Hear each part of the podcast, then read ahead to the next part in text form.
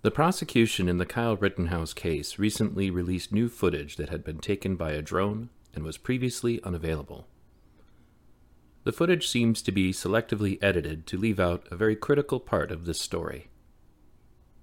In this brief presentation, a collaboration between V Radio and Mary Todd, we will bring attention to that which is for some reason not receiving enough attention. Do you recognize this? Yes, it appears to be the video that's been clarified and then enlarged as well. And is this a different part of that same drone video? Yes, this is a different segment, picking up from the stopping point of the previous video and continuing on to not okay, video, guys. Not okay. We got gunshots. The camera view turns away from the area of interest.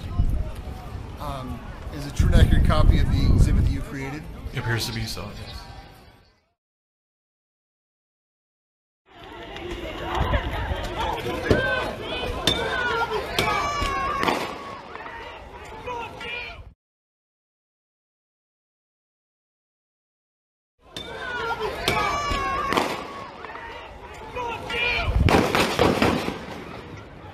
Hey!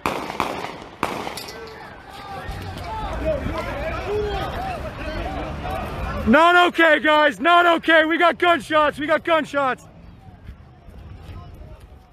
There has been discussion about whether or not Kyle Rittenhouse may have provoked his attackers and thereby disqualifying himself from self-defense. However, evidence in the trial has not been in any way conclusive to that regard. With that said, even if he had, you are still permitted to use lethal force to defend yourself if you have the reasonable belief that you are in imminent danger of death or great bodily harm, particularly if you tried to escape from your attackers. In this instance, Kyle Rittenhouse fled from Joseph Rosenbaum and did not turn to fire until he had heard another gunshot. You can't flee from a gun. Mr. Armstrong, what is this? This is the same segment, except it's slowed down by 50%. I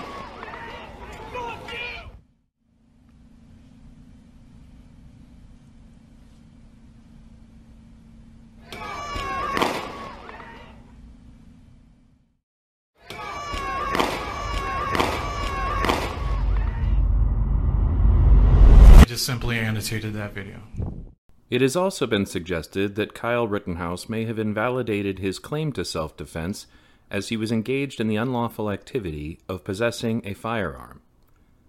The misdemeanor in question does not invalidate his right to self-defense if he reasonably believed his life was in danger, as this excerpt taken from Wisconsin state law regarding self-defense clearly states.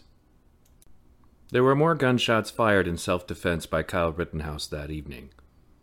If you want more details about what took place, you could watch my documentary on YouTube, Spotify, or BitChute.